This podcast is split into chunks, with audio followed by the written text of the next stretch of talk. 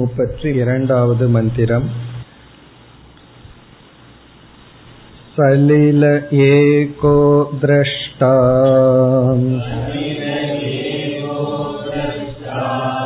अद्वैतो भवति एष ब्रह्मलोकः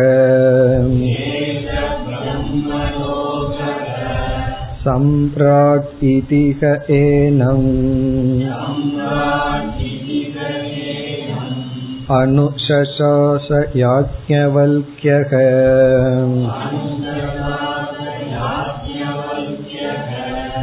एषास्य परमा गतिः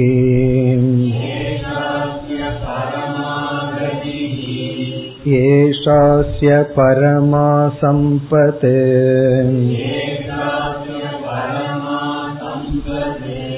एषोऽस्य परमो लोकः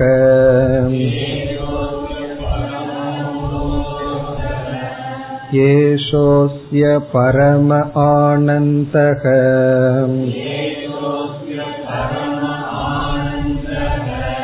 एतस्य एव आनन्दस्य अन्यानि भूतानि मात्राम् उपजीवन्ति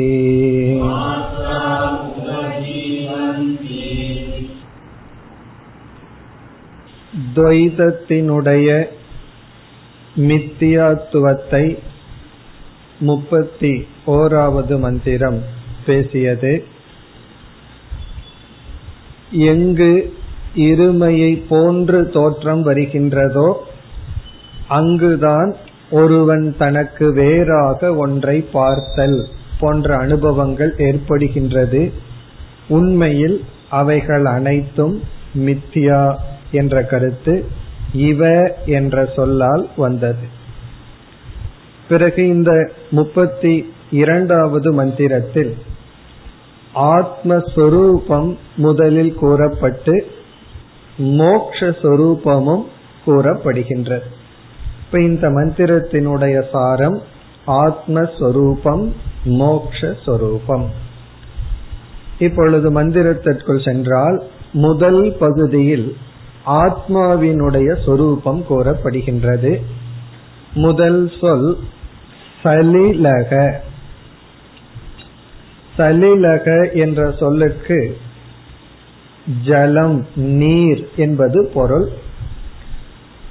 இந்த இடத்தில் ஜலம் இவ சுத்தக நீரை போல தூய்மையானது. சலிலக என்ற சொல்லுக்கு சுத்தக தூய்மையானது என்பது பொருள்.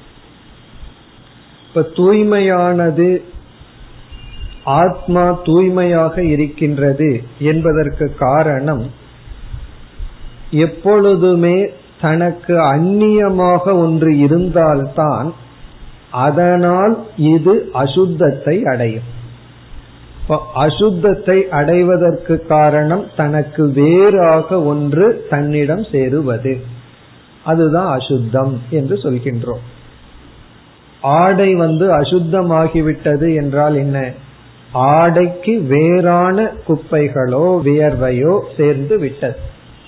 அப்படி ஆத்மா சுத்தக என்று சொல்லும் பொழுது இந்த ஆத்மாவுக்கு வேறாக எதிராக எதுவும் இல்லை.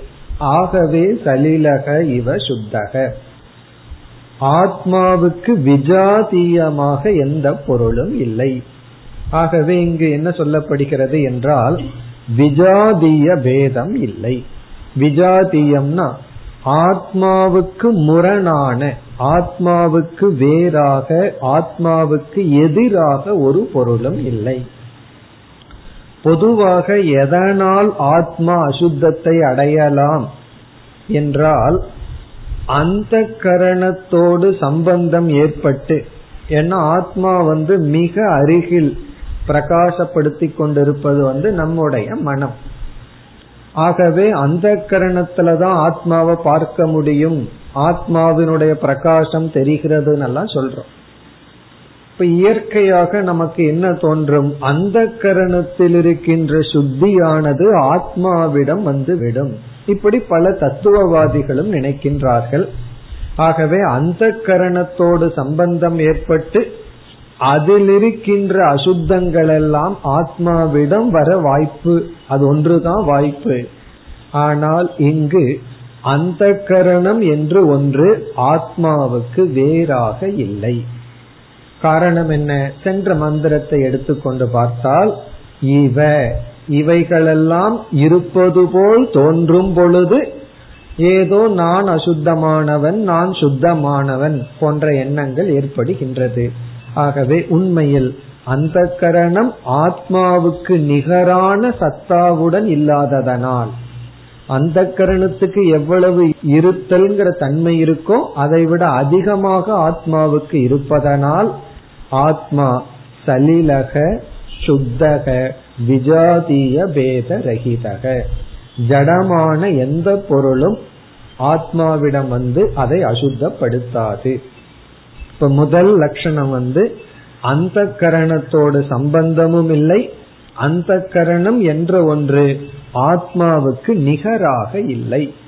மற்ற தர்க்கவாதிகள் செய்கின்ற பெரிய தவறு இந்த இடத்தில் தான் இருக்கின்றது.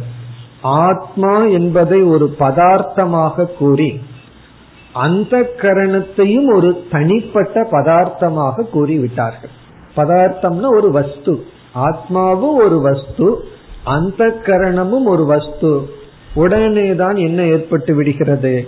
அந்த கரணத்தோடு சம்பந்தம் வைத்து அந்த கரணத்தின் தன்மைகள் ஆத்மாவில் இருப்பது போல் தெரிகிறது அல்லது ஆத்மாவுக்கு வந்து விட்டது என்றே சொல்கின்றார்கள். அது இங்கு நீக்கப்படுகிறது. சலிலக என்ற சொல் அந்த கரணம் முதலிய எந்த ஜட பொருளும் ஆத்மாவுக்கு நிகரான சத்தாவுடன் இல்லை. இனி அடுத்த சொல் ஏகக.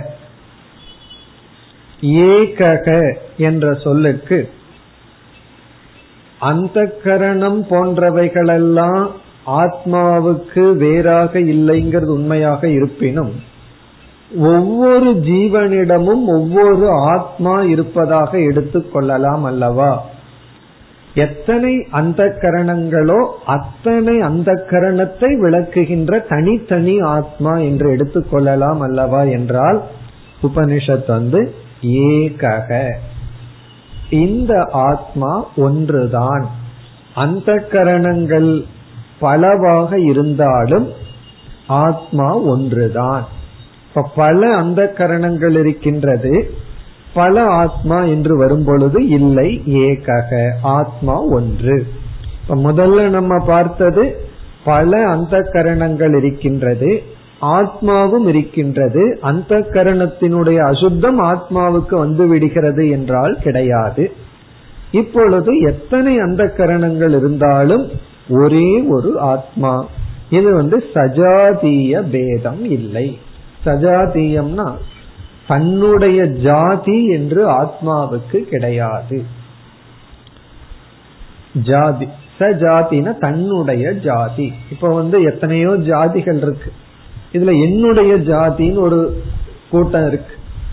அவர்கள் என்ன செய்வார்கள்? மற்ற ஜாதியோட ரகலை செய்வார்கள். அவர்களுக்குள்ளே அப்பப்ப இருக்கும். ஆனா மற்ற ஜாதிகள் வரும்போது இது என்னுடைய ஜாதி என்று எடுத்துக் கொள்வார்கள் அப்படி ஆத்மாவுக்கு தன்னுடைய ஜாதி என்று கிடையாது. இங்கு ஜாதி என்றால் சேதனத்துவம் தான் தர்மம். நீயும் சேத்தனம் நானும் சேத்தனம். ஆகவே ரெண்டு பேரும் ஒரே ஜாதின்னு ஆத்மா வந்து சொல்ல முடியாது. இனி ஒரு ஜீவனை பார்த்து நீயும் சேதனமானவன் நானும் சேதனம் ஆகவே நம்ம சேத்தனம்ங்கிற அடிப்படையில ஒன்று ஜடம்ங்கிற அடிப்படையில வேறு. அப்படி சொல்ல முடியாது. சஜாதீய பேதம் இல்லை. காரணம் ஏகக.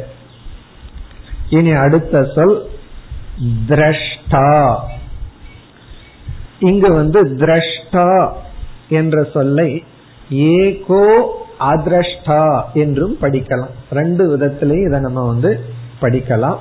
ஏகங்கிறதுக்கு அப்புறம் ஒரு எஸ் போட்டு அதிரஷ்டா அப்படின்னு படிக்கலாம். ரெண்டுக்கும் பொருள் உண்டு. திரஷ்டா என்றால் அந்த கரணத்தின் துணை கொண்டு இந்த உலகத்தை பார்ப்பவன் அந்த கரணத்தின் மூலம் இந்த உலகத்தை பார்ப்பவன். அப்படின்னா இந்த ஆத்மா அந்த கரணத்தை பிரகாசப்படுத்தி அந்த கரணத்தின் மூலம் இந்த உலகமானது அனுபவிக்கப்படுகிறது. இது எப்பொழுது? திரஷ்டா அப்படின்னு சொன்னான். உண்மையிலேயே திரஷ்டாங்கிற தன்மை அந்த கரணத்துக்கு கொடுக்க கூடாது அது ஜடமானது. இப்ப ஜடமான அந்த கரணத்தை இந்த ஆத்மாவினுடைய அனுகிரகத்தினால் திரஷ்டாவாக ஆகின்றது. அதிரஷ்டா என்றால் சொரூபத்தில் நிர்விசேஷ ஞானம். அதிரஷ்டான தன்னுடைய சொரூபத்துல வந்து எந்த விதமான மாற்றத்தையும் அடைவதில்லை. அது எதையும் பார்ப்பதில்லை. ஏன்னா பார்க்கிற பொருள் சத்தியமா இருந்தா தானே. ஆகவே அது எதையும் பார்ப்பதில்லை. ஏகக திரஷ்டா அல்லது அதிரஷ்டா. அடுத்த சொல் அத்வைதக பவதி. இந்த ஆத்மா அத்வைதமாக இருக்கின்றது இரண்டற்றதாக இருக்கின்றது. இப்ப இத கேட்ட உடனே நமக்கு ஒரு சந்தேகம் வரலாம். ஏற்கனவே ஏக்கம்னு சொல்லியாச்சே. ஏக்கம்ங்கிறதுக்கும் அத்வைதம்ங்கிறதுக்கு என்ன வேறுபாடு? ஏக்கம்னா ஒன்னு அத்வைதம்னா இரண்டு இல்லை. என்ன வேறுபாடு என்றால் இங்கு வேறுபாடு இருக்கின்றது. ஏற்கனவே இதெல்லாம் பார்த்திருக்கோம். அத்வைதம் என்றால் சிலது ஏக்கமாக இருந்தாலும் தனக்குள்ளேயே வேற்றுமையுடன் இருக்கலாம். அதை வந்து ஸ்வகத பேதம் என்று சொல்கின்றோம். இப்ப ஒரே ஒரு மரம் இருக்கு. அங்க வந்து ஏகக விரக்ஷகன்னு சொல்றோம். இருந்தாலும் அந்த மரமானது இலைகள் கிளைகள் போன்ற வேற்றுமையுடன் இருக்கின்றது. அப்படி இந்த ஆத்மா ஏகமாக இருந்தாலும் தனக்குள் உறுப்புகளுடன் இருக்கின்றதா என்றால் இல்லை என்பதை காட்டுவதற்காகத்தான் அத்வைதக பவதி. இப்ப இருமை இல்லைங்கிறத நாம் எப்படி எடுத்துக்கொள்ளணும்? தனக்குள் இருமை இல்லை. தனக்குள்ளேயே டிவிஷன் இருமை இல்லை. தனக்கு வெளியேயும் இருமை இல்லை தனக்குள்ளேயும் இருமை அற்றது அப்படின்னா பூர்ணமானது என்பது பொருள். தனக்குள்ளேயும் டிவிஷன் இல்லை தனக்கு வெளியேயும் வேற்றுமை இல்லை. அத்வைதோ பவதி. இப்ப சலீலக ஏகக திரஷ்டா அல்லது அதிரஷ்டா அத்வைதக பவதி. இது ஆத்மாவினுடைய சொரூபம். இப்ப நம்ம படிச்சது தான். எப்படி? சஜாதிய விஜாதிய சொகத பேத ரகிதம். எந்த வேற்றுமையும் அற்றதாக எது இருக்கிறதோ அது ஆத்மா. இப்ப இத்துடன் ஆத்மஸ்வரூபத்தினுடைய விளக்கம் முடிவடைகின்றது. சென்ற மந்திரத்துல துவைதத்தினுடைய சொரூபம் கோரப்பட்டது மித்தியா என்று. இப்ப இந்த மந்திரத்தின் முதல் பகுதியில் ஆத்மாவினுடைய சொரூபம் கூறப்பட்டது இப்ப அங்கு வந்து நாம் அனுபவிக்கின்ற பேதங்களை எல்லாம் காட்டி இந்த பேதங்கள் இவ. பொய்யாக பிரமாதா பிரமாணம் பிரமேயம் என்று வரும்பொழுது இந்த பேதங்கள் எல்லாம் இருக்கு என்று பேதத்தினுடைய மித்தியாத்துவம் காட்டப்பட்டு இங்கு அபேத சொரூபம் ஆத்மா என்று கூறப்பட்டுள்ளது. இனி வருகின்ற பகுதிகள் அனைத்தும் மோக்ஷரூபம் இனி எல்லாம் மோக்ஷரூபம் என்ன மோக்ஷரூபம் ஏஷக பிரம்மலோக சம்ராட் இதிக ஏனம் அனுசாச யாஜ்யவல்யக ஏஷக பிரம்மலோக அதாவது இந்த இடத்துல எல்லாம் முழுமையா நம்ம டிக்ஷனரியவே தியாகம் பண்ணிடுறோம். ஏதோ அர்த்தத்தை சங்கரர் கொடுக்கிறார். ஆனா இந்த இடத்துல பொருந்துகின்ற அர்த்தம். இங்கு பிரம்ம என்ற சொல்லுக்கு பரமாத்மா பரபிரம்ம என்பது பொருள். லோகக என்ற சொல்லுக்கு ஜீவாத்மா என்பது பொருள். இங்கு மோக்ஷம் என்பது ஜீவாத்மா பரமாத்மாவாக இருத்தல். ஜீவாத்மாவும் பரமாத்மாவும் வேறில்லாமல் இருப்பதுதான் மோக்ஷம். இப்ப ஏஷக பிரம்மலோகனா ஏஷக அதாவது தத் பதார்த்த அர்த்தக இடத்துக்கு பிறகு பிரம்ம பிரம்மங்கிறது தத் பதார்த்த அர்த்தம். தத்துவமசிங்கிற இடத்துல சதுன்னு சொல்லப்படுகின்ற சொல்லுல என்ன ஒரு சாராம்சம் இருக்கோ அதுவும் லோகங்கிறது தொன் பதார்த்த அர்த்தம். இந்த இரண்டும் வந்து ஒன்றாக இருத்தல் தான் மோக்ஷம். அப்ப சம்சாரம்னா என்ன? அப்ரம்மத்துவம் சம்சாரக பிரம்மத்துவம் மோக்ஷக ஜீவசிய பிரம்மனாக இருத்தல் மோக்ஷம் அப்ரம்மனாக இருத்தல் சம்சாரம். இப்ப ஏஷக பிரம்மலோகனா மோக்ஷங்கிறது வந்து இப்படிப்பட்ட ஆத்மாவை அகம் என்று புரிந்து கொள்ளுதல். இந்த பிரம்மத்தையே நான் இங்க லோககன ஜீவஸ்வரூபம். ஜீவஸ்வரூபம்னா அகமர்த்தக. அகங்கிற சொல்லுக்கு அர்த்தம். நான்கிற சொல்லுக்கு அர்த்தம் வந்து பிரம்மன்.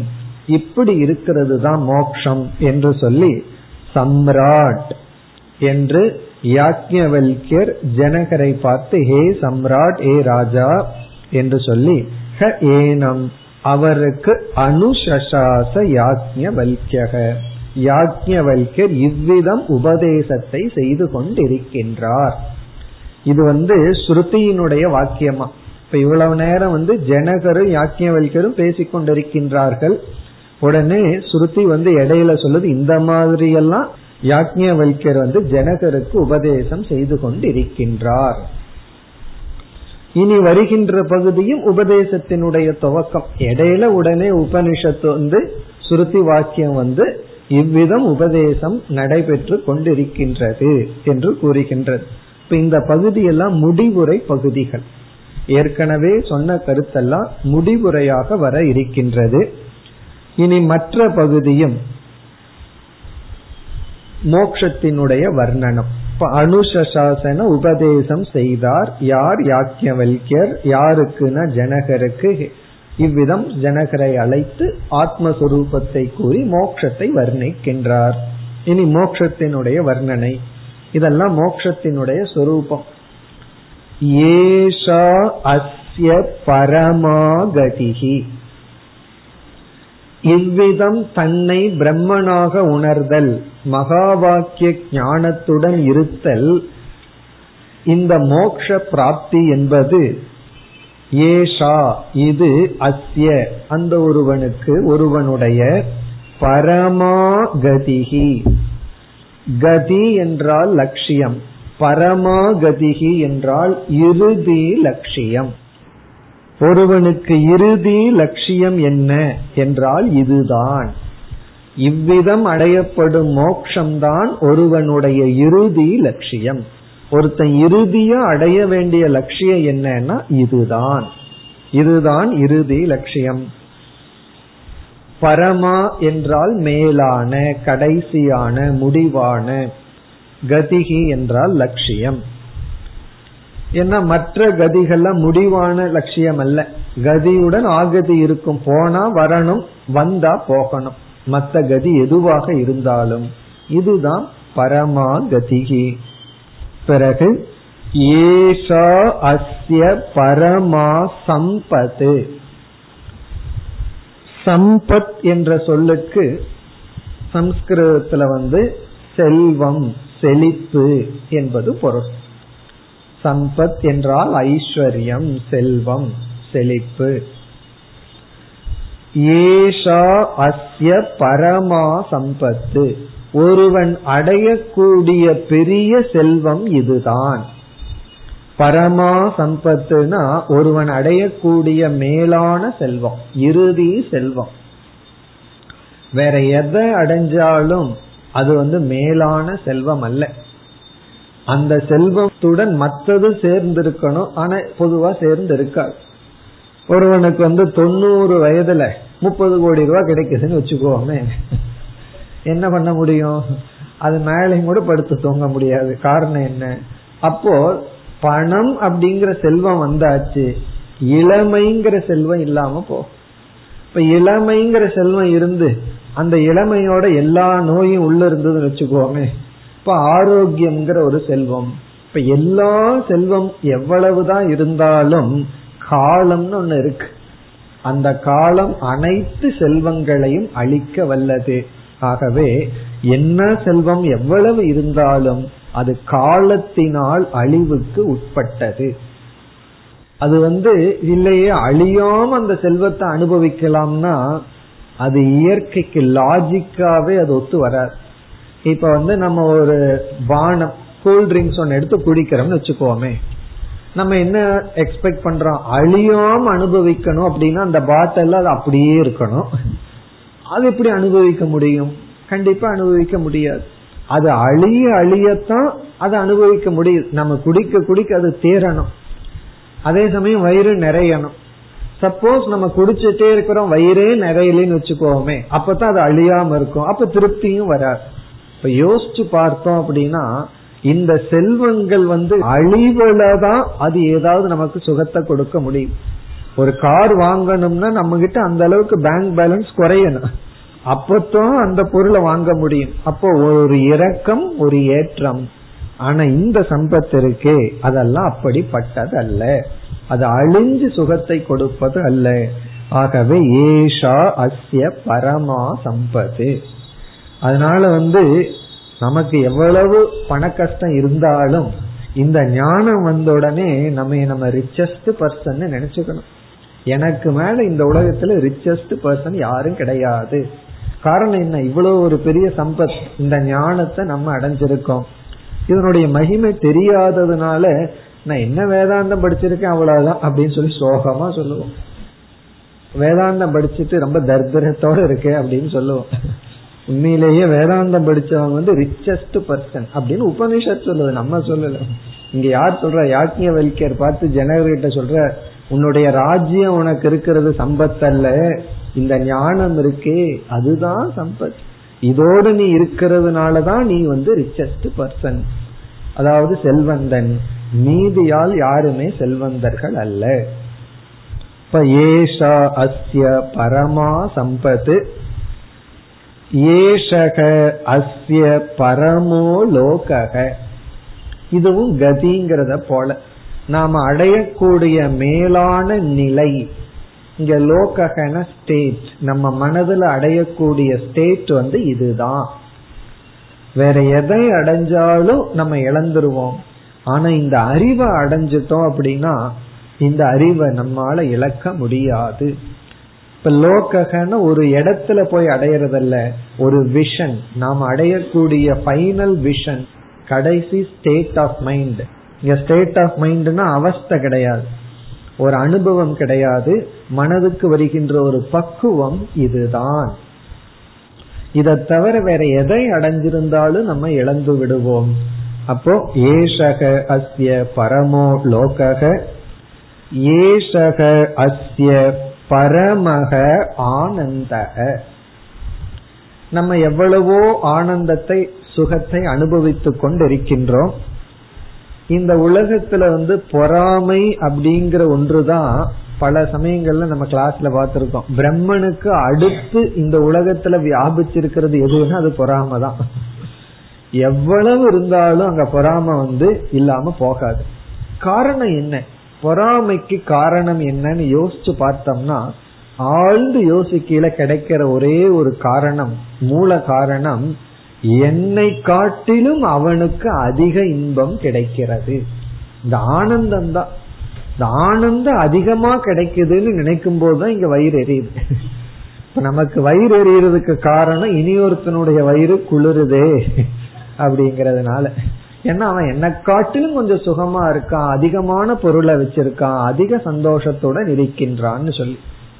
இந்த பொறாம நீங்கணும் அப்படின்னா ஒருவன் என்ன உணரணும்னா நான் எந்த ஒரு ஆனந்தத்தை அடைஞ்சிருக்கிறனோ அதற்கு மேல யாருமே அடைய முடியாது. அப்படி ஒருத்தன் அடைஞ்ச இந்த ஆனந்தத்தை தான் அவன் அடைஞ்சிருக்கான். இப்படி உணரும் பொழுதுதான் அந்த பொறாம போகும். அப்போ மோக்ஷத்தை அடைஞ்சவன் என்ன நினைக்கிறானா தான் எந்த ஆனந்தத்தை அடைஞ்சுள்ளமோ அந்த ஆனந்தத்தை இனி ஒரு மோட்சத்தை அடைஞ்சவன் அடைஞ்சிருக்க முடியும். ஈக்குவலா தான் இருக்க முடியும். மேலையும் கிடையாது கீழையும் கிடையாது. சரி மோட்சத்தை அடையாமல் இந்த உலக இன்பத்தில் இருப்பவர்கள் அவர்களுடைய நிலை என்னன்னா இந்த ஞானி நினைக்கிறான் நான் அடைஞ்ச ஆனந்தத்துல ஒரு சிறிய பீஸ் ஒரு சிறிய துளியத்தான் அவர்கள் அனுபவித்துக் கொண்டிருக்கின்றார்கள். யாரு? ராஜாவா இருந்தால் இவன் வந்து ஒரு மரத்தடியில கிடப்பான். கௌபீன பஞ்சகத்துல வந்து எதி பஞ்சகத்துல வந்து நம்ம பார்க்கலாம். இவன் வந்து ஒண்ணு இல்லாம கிடக்கிற ஆள். என்ன நினைச்சிட்டு இருக்கான்? கோட்டை கட்டிட்டு இருக்கான். நான் தான் உலகத்திலேயே பெரிய ராஜான்னு சொல்லி. அப்படி இவன் வந்து ஒன்றுமே இல்லாமல் இருக்கின்றான். இந்த உலகத்துல ஐஸ்வர்யத்தை அனுபவிச்சுட்டு நான் வந்து இன்பத்தை அனுபவிச்சுட்டு இருக்கேன்னு நினைத்து கொண்டிருப்பவர்களுடைய இன்பத்தை இந்த ஞானி எப்படி பார்க்கிறானா நான் அடைந்த ஆனந்தத்தினுடைய ஒரு சிறு துகள் தான் இப்பொழுது அவர்கள் அனுபவிக்கின்றார்கள் என்று இங்கு உபனிஷத் கூறுகிறது. இதை கூர்ன உடனே ஆனந்த மீமாம்சை அடுத்த மந்திரத்தில் ஆரம்பம் ஆகின்றது ஆகவே ஏசக அஸ்ய பரமக ஆனந்தக. எல்லா ஆனந்தத்தை காட்டிலும் இந்த மோக்ஷத்துல வர்ற மன நிறைவிற்கே திருப்தி. அதுதான் மேலான ஆனந்தம். பிறகு உபனிஷத் கூறுகின்றது ஏதஸ்ய ஏவ ஆனந்தஸ்ய. இந்த மோக்ஷத்தில் இருக்கின்ற இந்த ஆனந்தத்தினுடைய அந்யானி பூதானி மற்ற ஜீவராசிகள் குறிப்பா முக்தனை தவிர்த்து இருக்கின்ற மற்ற ஜீவராசிகள் மாத்ராம் உபஜீவந்தி. இந்த ஆனந்தத்தினுடைய மாத்ரா மாத்ரா அப்படின்னா ஒரு சிறிய பகுதி. அதை எடுத்துக்கொண்டுதான் உபஜீவந்தி அனுபவிக்கின்றன வாழ்கின்றன. அது இதனுடைய சாரம் என்னன்னா மோக்ஷத்துல ஞானி அடைகின்ற மனநிறைவு இருக்கே ஆனந்தம் இருக்கே அந்த ஆனந்தத்தினுடைய ஒரு சிறு பகுதியைத்தான் இந்த உலகங்கள் எல்லாம் பார்த்து கொண்டு இருக்கின்றது அனுபவிச்சிட்டு இருக்கு ஆனா அவன் பேசிக்கிறான் நான் அனுபவிக்காத ஒண்ணு இல்லை நான் எல்லாம் அனுபவிச்சிட்டு இருக்கேன் அப்படின்னு அவன் வேணா பேசிட்டு இருக்கலாமே தவிர ஞானிய பார்த்து அவன் பரிதாபம் பட்டுட்டு இருக்கலாம் பாவம் உனக்கு ஒண்ணு இல்லை அப்படின்னு நினைச்சிட்டு இருக்கலாமே தவிர பல பேர் அப்படித்தானே? ஒரு ஞானி அது குறிப்பா வந்து எல்லாத்தையும் திறந்துட்டு இருக்கவங்களை பார்த்தா இந்த உலகம் சொல்ற முதல் வார்த்தை ஐயோ பாவம் அதுதான் காரணம் எல்லாத்தையும் விட்டுட்டேயே இன்பத்தை எல்லாம் விட்டுட்டேயே அப்படின்னு சொல்லுவான். ஞானி என்ன சொல்றான்? நான் அனுபவிக்கிற இன்பத்துல ஒரு சிறு போர்ஷனை நீ எடுத்துட்டு என்னையே பார்த்து பரிதாபப்படுற அப்படின்னு ஞானி நினைக்கின்றான். அப்படித்தான் இங்க உபனிஷத் கூறுகின்றது. அந்யானி பூதானினா மற்ற ஜீவராசிகள் ஏதஸ்ய ஆனந்தஸ்ய மாத்திராம். அந்த மாத்திரை போய் ஆனந்தத்தோட சேரணும். இந்த ஆனந்தத்தினுடைய ஒரு பகுதியை உபஜீவந்தினா எடுத்துக்கொண்டு வாழ்கிறது அனுபவிக்கின்றது. இங்க வந்து பிரம்மானந்தத்தையே பத்தி பேசல. பிரம்மானந்தம் எல்லாத்துக்கிட்டே சமமா தான் இருக்கு. ஆனா ஞானியிடத்துல ஒரு ஆனந்தம் இருக்கு. அந்த ஆனந்தம் வந்து என்ன? மோக்ஷ ஆனந்தம் அதனாலதான் ஆனந்தத்தை நம்ம மூணா பிரிக்கிறோம். ஒன்று விஷயானந்தம் இனி ஒன்று வந்து மோக்ஷானந்தம் இனி ஒன்று பிரம்மானந்தம். இந்த பிரம்மானந்தம்ங்கிறது பிரம்மன் ஆனந்த சுரூபமா இருக்கு அது எல்லாரிடத்திலையும் ஒன்றுதான். அது வந்து என்னைக்குமே அனுபவத்திற்கு வரப்போவதில்லை. அதைத்தான் நம்ம இனி பார்க்க போறோம். விஷயானந்தம் அப்படிங்கிறது இந்திரியங்கள் விஷயத்தோடு சேரும்போது கிடைக்கிற ஆனந்தம். அந்த ஆனந்தங்கிறது அல்பானந்தம். அதை பற்றி நம்ம விசாரத்தை அடுத்த மந்திரத்தில் ஆரம்பிக்க போகின்றோம். பிறகு இங்கு சொல்லப்படுகின்ற மோக்ஷானந்தம் அப்படிங்கிறது ஒரு வஸ்துவை ஒரு குறிப்பிட்ட நேரத்துல அனுபவிக்கிற ஆனந்தம் அல்ல.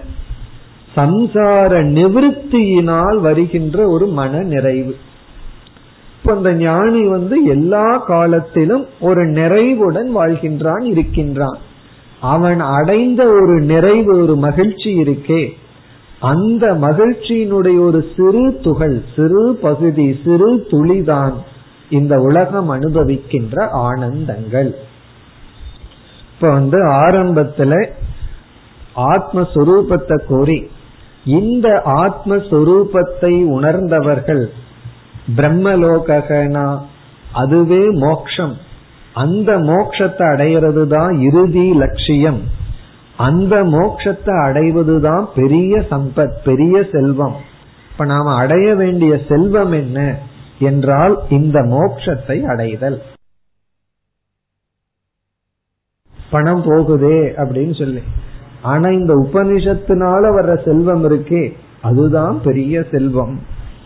பிறகு வந்து இந்த ஞானத்தை உடைய ஞானியினுடைய ஆனந்தத்தின் ஒரு துகள் தான் ஒரு சிறிய பகுதியை தான் இந்த உலகம் சார்ந்து அனுபவித்துக் கொண்டு வருகின்றது. ஆனந்தசிய அஞ்ஞானி பூதானி மாத்ராம் உபஜீவந்தி. இத்துடன் இந்த மந்திரம் முடிவடைகின்றது. அடுத்த மந்திரத்துக்கு செல்வோம் முப்பற்றி மூன்றாவது மந்திரம் स यो मनुष्याणां राद्धः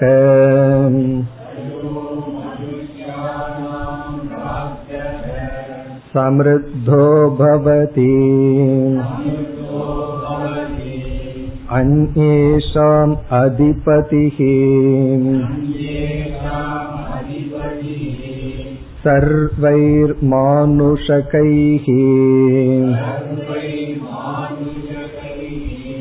भोगै सम्पन्नतमः स मनुष्याणाम् परम आनन्दः अत एष तम् मनुष्याणाम् आनन्दाः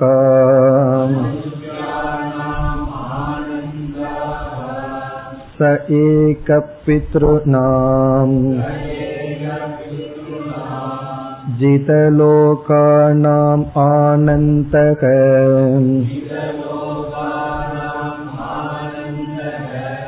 अत एष तं पितॄणाम्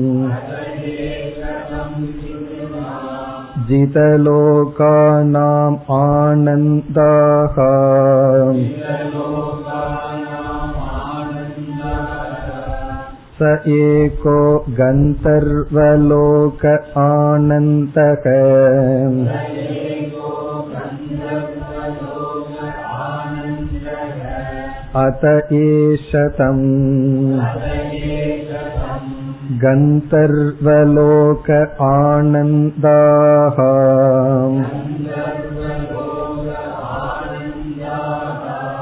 स एकः कर्मदेवानाम्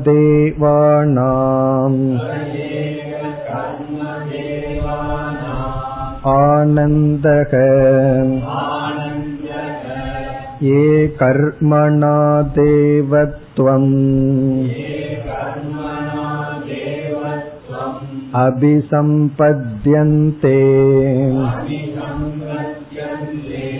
अत एष तं कर्मदेवानाम्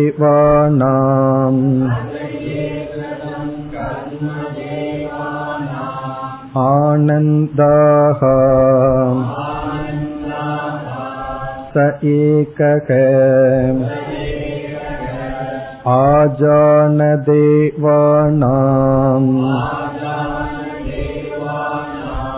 आनन्दक यश्च श्रोत्रियः अव्रजिनः अकामकतः अत एषतम् आजानदेवानाम्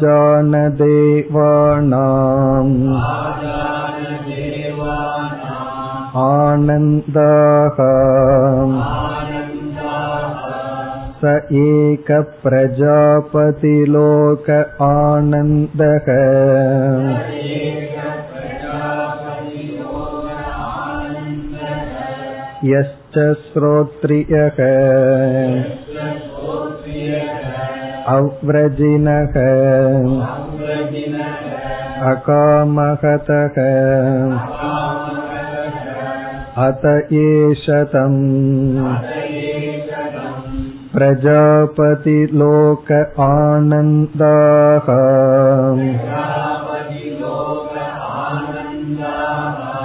स एको ब्रह्मलोक आनन्दः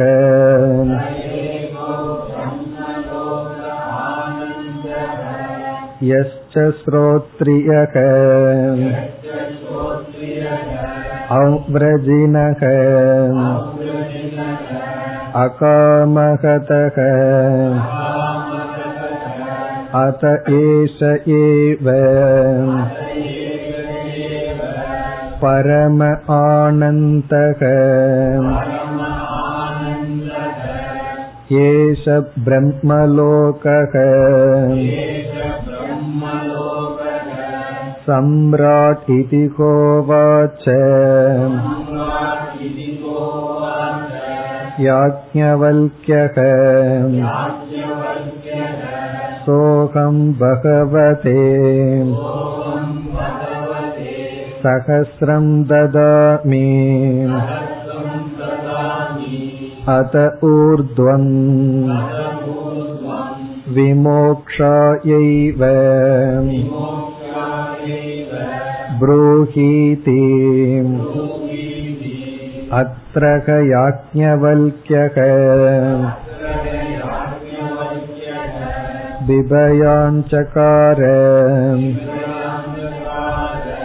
मेधावी राजा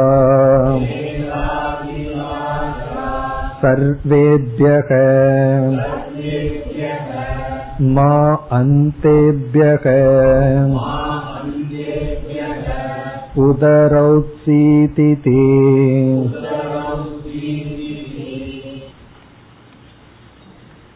இந்த மந்திரத்தில் ஆனந்தத்தை பற்றிய விசாரத்தை நாம் மேற்கொள்கின்றோம் ஆனந்த மீமாம்சா ஏற்கனவே தைத்திரிய உபனிஷத்தில் நாம் செய்துள்ளோம் அதே போல்தான் இங்கும் வருகின்றது சில மாற்றங்கள் தைத்திரிய உபனிஷத்துல பதினோரு ஸ்டெப் வரும். இதை காட்டிலும் நூறு மடங்கு ஆனந்தம் இதை காட்டிலும் நூறு மடங்கு என்று. இங்கு ஏழு படிகள் வருகின்றது. தைத்திரியத்துல சில லோகங்கள் ஒரு ஆர்டர்ல இருக்கும். இங்க சில மாற்றங்கள் எல்லாம் இருக்கின்றது. வேறு ஒரு சில புதிய சொற்கள் வந்துள்ளது. காரணம் என்னவென்றால் இதுல இந்த லோகத்துல அதிகமா அந்த லோகத்துல அதிகமாங்கிறதுல தாத்பரியம் கிடையாது. இதுல போய் சில பேர் வந்து ஆஜான தேவ லோகத்தில் அதிகமா பித்ரு லோகத்தில் அதிகமானு விசாரம் பண்ணிட்டு வந்தா அதுல ஒரு பிரயோஜனம் கிடையாது. இங்க என்ன மைய கருத்து அப்படிங்கறது ரொம்ப முக்கியம். தைத்திரியத்தினுடைய அதே மைய கருத்து தான் இங்கும் இருக்கின்றது. அதனால தைத்திரியத்துல பார்த்த அளவு அதிக அளவு விசாரம் நமக்கு அவசியம் இல்லை இருந்தாலும் நம்ம இதுல வந்து ஞாபகப்படுத்தி கொள்வோம். இப்ப இதுல என்னென்ன கருத்து கூறப்படுகிறதுன்னு சுருக்கமாக ஞாபகப்படுத்தி கொண்டு பிறகு மந்திரத்திற்குள் செல்லலாம். இப்ப இந்த ஆனந்த மீமாம்சையினுடைய தாற்பயம் என்ன? அதுதான் ரொம்ப முக்கியம். அதை மனசுல வாங்கிட்டோம்னா முடிஞ்சது. இதனுடைய விஷயம் முடிவடைகிறது. இப்ப அதை இப்பொழுது பார்ப்போம். அதை பார்த்துட்டு பிறகு மந்திரத்திற்குள் செல்லலாம். இதனுடைய தாத்பரியமானது அனைத்து விஷயானந்தங்களும் நாம் அனுபவிக்கின்ற விஷயானந்தங்கள் அனைத்தும் பிரம்மானந்தத்தினுடைய பிரதிபிம்பம். நாம அனுபவிக்கின்ற விஷயானந்தங்கள் பிரம்மானந்தத்தினுடைய பிரதிபிம்பம். நம்ம ஸ்டெப் பை ஸ்டெப்பா one two three point by பாயிண்டா பார்த்துட்டு போவோம். இதுல ஒவ்வொரு பாயிண்ட்டும் ரொம்ப முக்கியம். இந்த இடத்துலதான் சாஸ்திரம் படித்த பலரே தவறுகிறார்கள் வழிக்கு விடுகின்றார்கள். அதனால ஆனந்த மீமாம்சம் ரொம்ப முக்கியம். எவ்வளவு சாஸ்திரம் படிச்சாலும் இந்த இடத்துல ஒரு ஸ்லிப் இருக்கிறத பார்க்கிறோம். பெரிய பண்டிதர்களிடத்திலும் எப்படி பகவான் வந்து கர்மத்துல அகர்மத்தை பார்க்கிற இடத்துல எச்சரிக்கை கொடுத்தாரோ பண்டிதர்களும் மோகத்தை அடைகிறார்கள்னு அதே போல இந்த ஆனந்த விஷயத்திலே ஒரு பெரிய மோகம் இருக்கு. இப்ப முதல் கருத்து அனைத்து விஷயானந்தங்களும் பிரம்மானந்தத்தின் பிரதிபிம்பம். இதனுடைய அர்த்தம் என்ன என்றால் விஷயானந்தம்ங்கிற சொல்லுக்கு பொருள் நாம் ஒரு விஷய நிமித்தமாக இந்திரியங்கள் மூலமாகவோ மனம் மூலமாகவோ அனுபவித்தல். ஒரு பொருள் விஷய நிமித்தமாக அனுபவிக்கிறது விஷயானந்தம். இப்ப ஒருவர் வீட்டுல சும்மாவே உட்கார்ந்துருக்கார். போர் அடிச்சிட்டு இருக்கு ஆனந்தமே இல்லாம உட்கார்ந்துட்டு இருக்கார் திடீர்னு அவருக்கு ஒரு வடை கிடைக்குதுன்னு வச்சுக்கோமே. உடனே சாப்பிட்றார். சந்தோஷம் கிடைக்குது. உடனே யாரோ ஒரு பாட்டு போடுறார். உடனே சந்தோஷம் கிடைக்குது. இப்ப சும்மா இருந்ததுக்கு திடீர்னு சந்தோஷம் எப்படி வந்ததுன்னா வடை நிமித்தம் பாட்டு நிமித்தம். அதான் விஷயம் கருது ஒரு இந்திரியம் அந்த விஷயத்தோட சம்பந்தம் வைக்கும் போது காது வந்து இசையுடன் நாக்கு வந்து அது சுவையான பொருளுடன் சம்பந்தம் வைக்கும் போது கிடைக்கிற ஒரு ஆனந்தம். இப்ப இதுல நம்ம சொல்ற முதல் கருத்து என்னன்னா பிரம்மன் வந்து ஆனந்த சொரூபம். பிரம்மத்துக்கு எப்படி சத் சுரூபம்னு சொல்றோம் சித் சுரூபம் சொல்றோம் அதே போல ஆனந்தத்தை சொரூபமா சொல்றோம். இப்ப ஆனந்தத்தை சொரூபமா இருக்கிற பிரம்மன் தன்னுடைய ஆனந்தத்தை அப்படியே பூர்ணமா வச்சிருக்கு. இப்ப நமக்கெல்லாம் சப்போஸ் பிரம்மானந்தம் பிரம்ம ஆனந்த ஸ்வரூபம் பிரம்மன் கிட்ட என்ன இருக்கு? ஆனந்தம் இருக்கு. சப்போஸ் நமக்கு கிடைக்கிற ஆனந்தம் எல்லாம் பிரம்மன் கிட்ட இருந்து வருதுன்னு சொன்னா நம்ம என்ன நினைக்க தோணும்? பிரம்மன் வந்து ஆனந்தத்தை சப்ளை பண்ணிக்கிட்டே இருக்கு. ஒரு காலத்துல திடீர்னு சப்ளை நின்னு போயிருக்கும் ஏன்னா தீர்ந்துருமே. சூரியனே என்ன சொல்கிறார்கள்? சூரியன் கிட்ட இருந்து எனர்ஜி வந்துட்டு இருக்கு சப்ளை ஆயிட்டு இருக்கு சயின்டிஸ்ட் என்ன சொல்றாங்க? கொஞ்ச நாள்ல அந்த சப்ளை தீர்ந்து போயிருமா? ஆனா அவங்க கொஞ்ச நாள்னு சொல்றது எத்தனையோ மில்லியன் இயர்னு சொல்லுவார்கள். அதனால இப்ப பயம் வேண்டாம். நாளைக்கு ஏதாவது சூரியன் வராதோன்னு சொல்லி. அவங்க காலமே வேற. ஆனா ஒரு காலத்துல அந்த சப்ளை நிக்க போகுது. சூரியன் வந்து அந்த எனர்ஜியை கொடுக்கறத நிறுத்த போகுது. அதுக்கு அவ்வளவுதான் சக்தி அதுக்குள்ள. எனர்ஜி அவ்வளவுதான் இருக்கு. அதே போல பிரம்மன் கிட்ட இருந்து ஆனந்தம் சப்ளை ஆயிட்டே இருக்கு. ஒரு காலத்துல தீந்துருமோ அப்படின்னு சந்தேகம் வரும் பொழுது அந்த பிரம்மானந்தம் பூர்ணமாவே இருக்கு. அதனுடைய பிரதிபிம்பம் தான் விஷயானந்தம். இப்ப பிரம்மானந்தத்தினுடைய ஒரு பகுதி கிடையாது.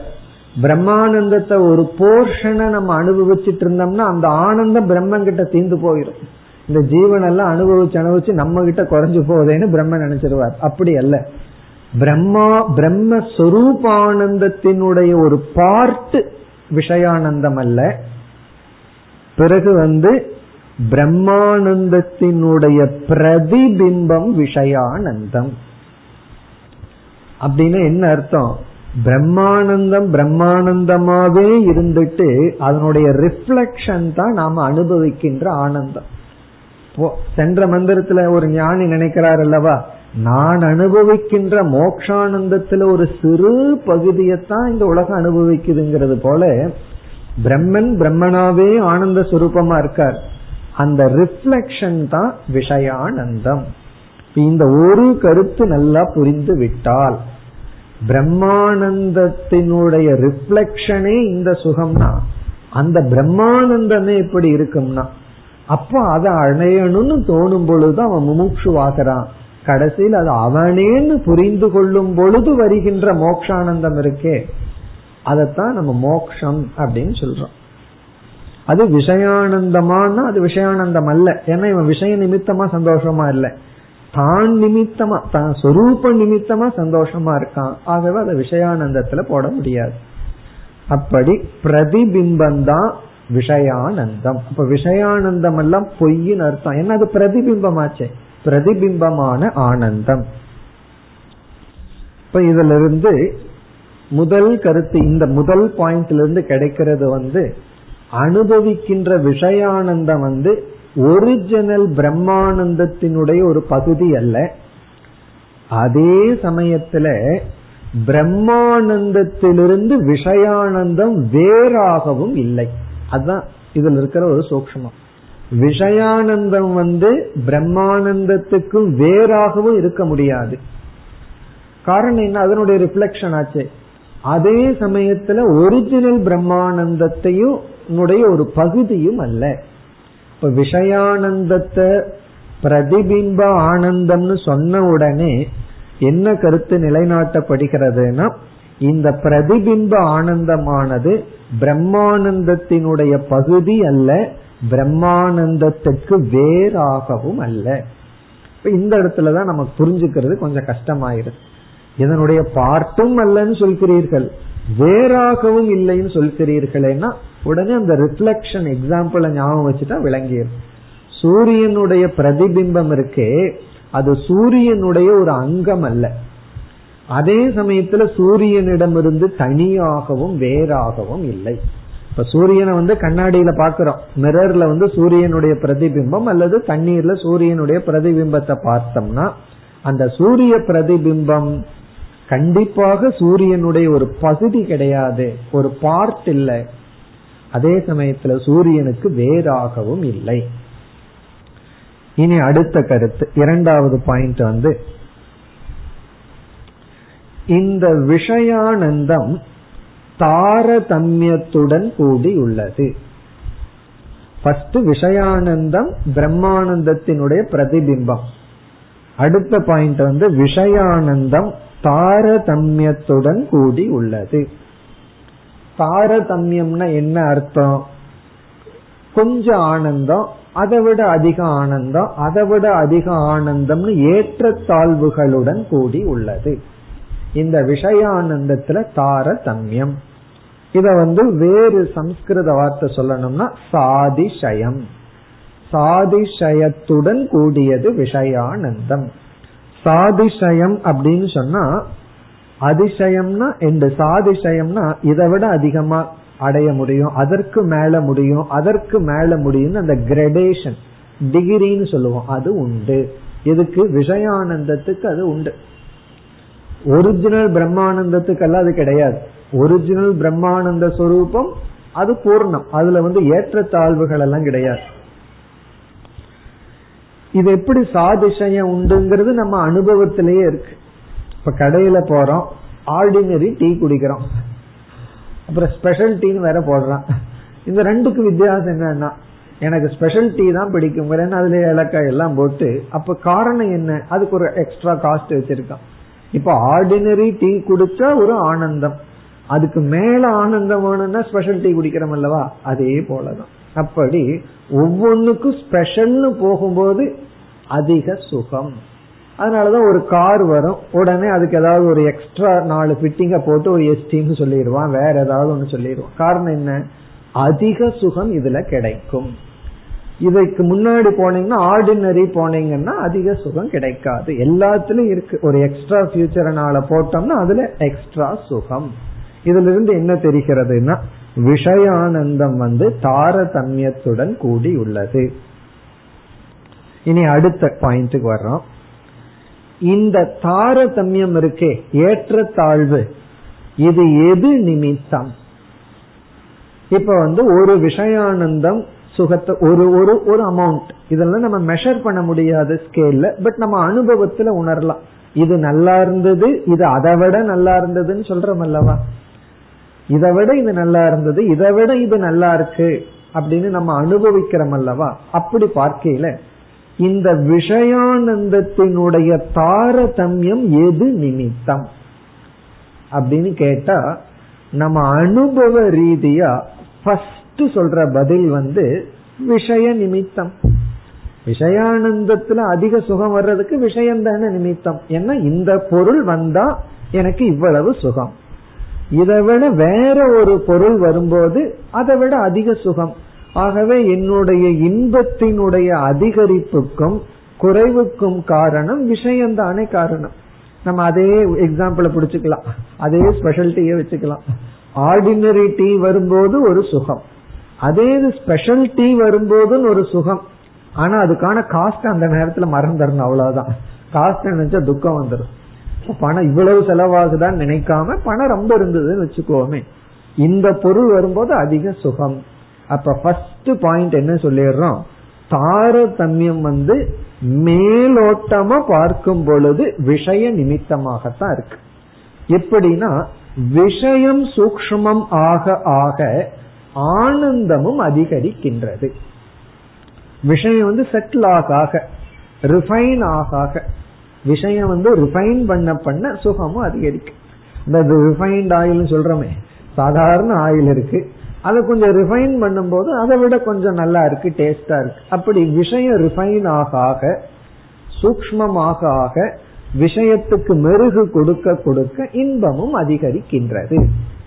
இது வந்து எல்லாரும் ஏற்றுக்கொள்ளக்கூடிய நிலை. இதுல யாருமே அப்செக்ட் பண்ண மாட்டார்கள். இதுக்கு மேலதான் கொஞ்சம் சாஸ்திரம் கொஞ்சம் புத்தி தேவைப்படுது. அடுத்தது என்ன சொல்றோம்?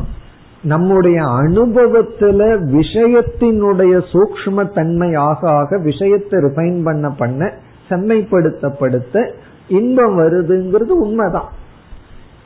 அதுல உண்மை இல்லாமல் இல்லை அதுல ஒரு உண்மை இருக்குங்கிறது எடுத்துக்கொள்ளப்படுகிறது ஏற்றுக்கொள்ளப்படுகிறது. பிறகு கொஞ்சம் சூக்மமா யோசிச்சா விஷயானந்தத்துக்கு ஏற்ற தாழ்வுகள் வர விஷயத்தை விட அதற்கு அடுத்த காரணமாக அடுத்த படியில காரணமாக இருப்பது நம்முடைய இந்திரியங்கள் அல்லது உபாதி.